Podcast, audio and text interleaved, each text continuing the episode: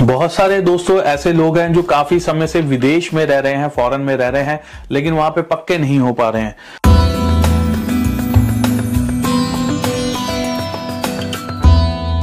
तो उनके लिए भी समय जो है बहुत ज़्यादा शुभ रहेगा।